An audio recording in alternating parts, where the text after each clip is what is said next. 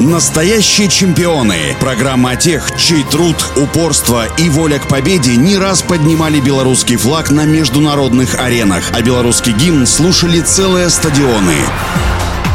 Всем доброго дня, у микрофона Василий Данилов. Евгений Редькин родился в Ханты-Мансийске, но его многое связывает с Белоруссией. Предки его тренера Владимира Путрова, родом из Витебской области, которые в годы коллективизации были сосланы в Сибирь, где и освоились. Потомку ссыльных белорусов всегда хотелось побывать на земле прародителей, когда пришло время, он переехал вместе с талантливым учеником Женей Редькиным, который всегда прислушивался к тренеру. Способному спортсмену помогли с поступлением в Белорусский государственный институт физической культуры культуры и спорта. В спортивном досье Евгения Редькина всего несколько впечатляющих стартов. Первое, наиболее значительное – выигрыш гонки на 15 километров на юниорском первенстве мира. После золотого финиша Владимир Путров посчитал, что 20-летний парень должен быть включен во взрослую сборную Советского Союза. Однако приглашение в основной состав растянулось на два года. Только после феерической гонки на 20 километров в Удмуртии на знаменитой Ижевской винтовке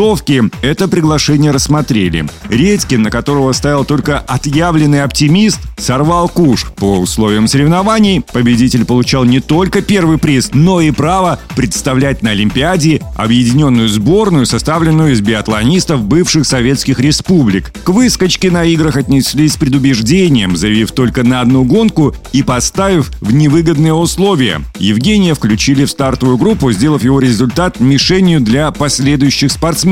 Редькин шел к финишу, делая упор на главный компонент стайерской гонки – прицельную стрельбу. Все 20 выстрелов нашли цель. Стойкий дебютант ни разу не промахнулся. Никто из финишировавших после не смог потеснить биатлониста с первой строки. Так, 20-летний представитель Беларуси сенсационно стал олимпийским чемпионом. После Альбервиля триумф продолжился. На последнем этапе Кубка мира разыгрывались еще и медали чемпионата мира в командной гонке. В составе сборной СНГ Редькин бежал первым. Замыкал эстафету Александр Попов. Он единожды промахнулся, но команду уже невозможно было остановить. Экс-советская четверка финишировала первой, а в копилку Евгения Редькина легло мировое золото взрослого чемпионата планеты. Позже пошли рутинные будни, этапка в Кубка мира. Сенсация Альбервиля больше никого не удивляла меткой стрельбой и конкурентным ходом. И после нескольких лет жизни в Беларуси Редькин вместе с наставником вернулся в Сибирь.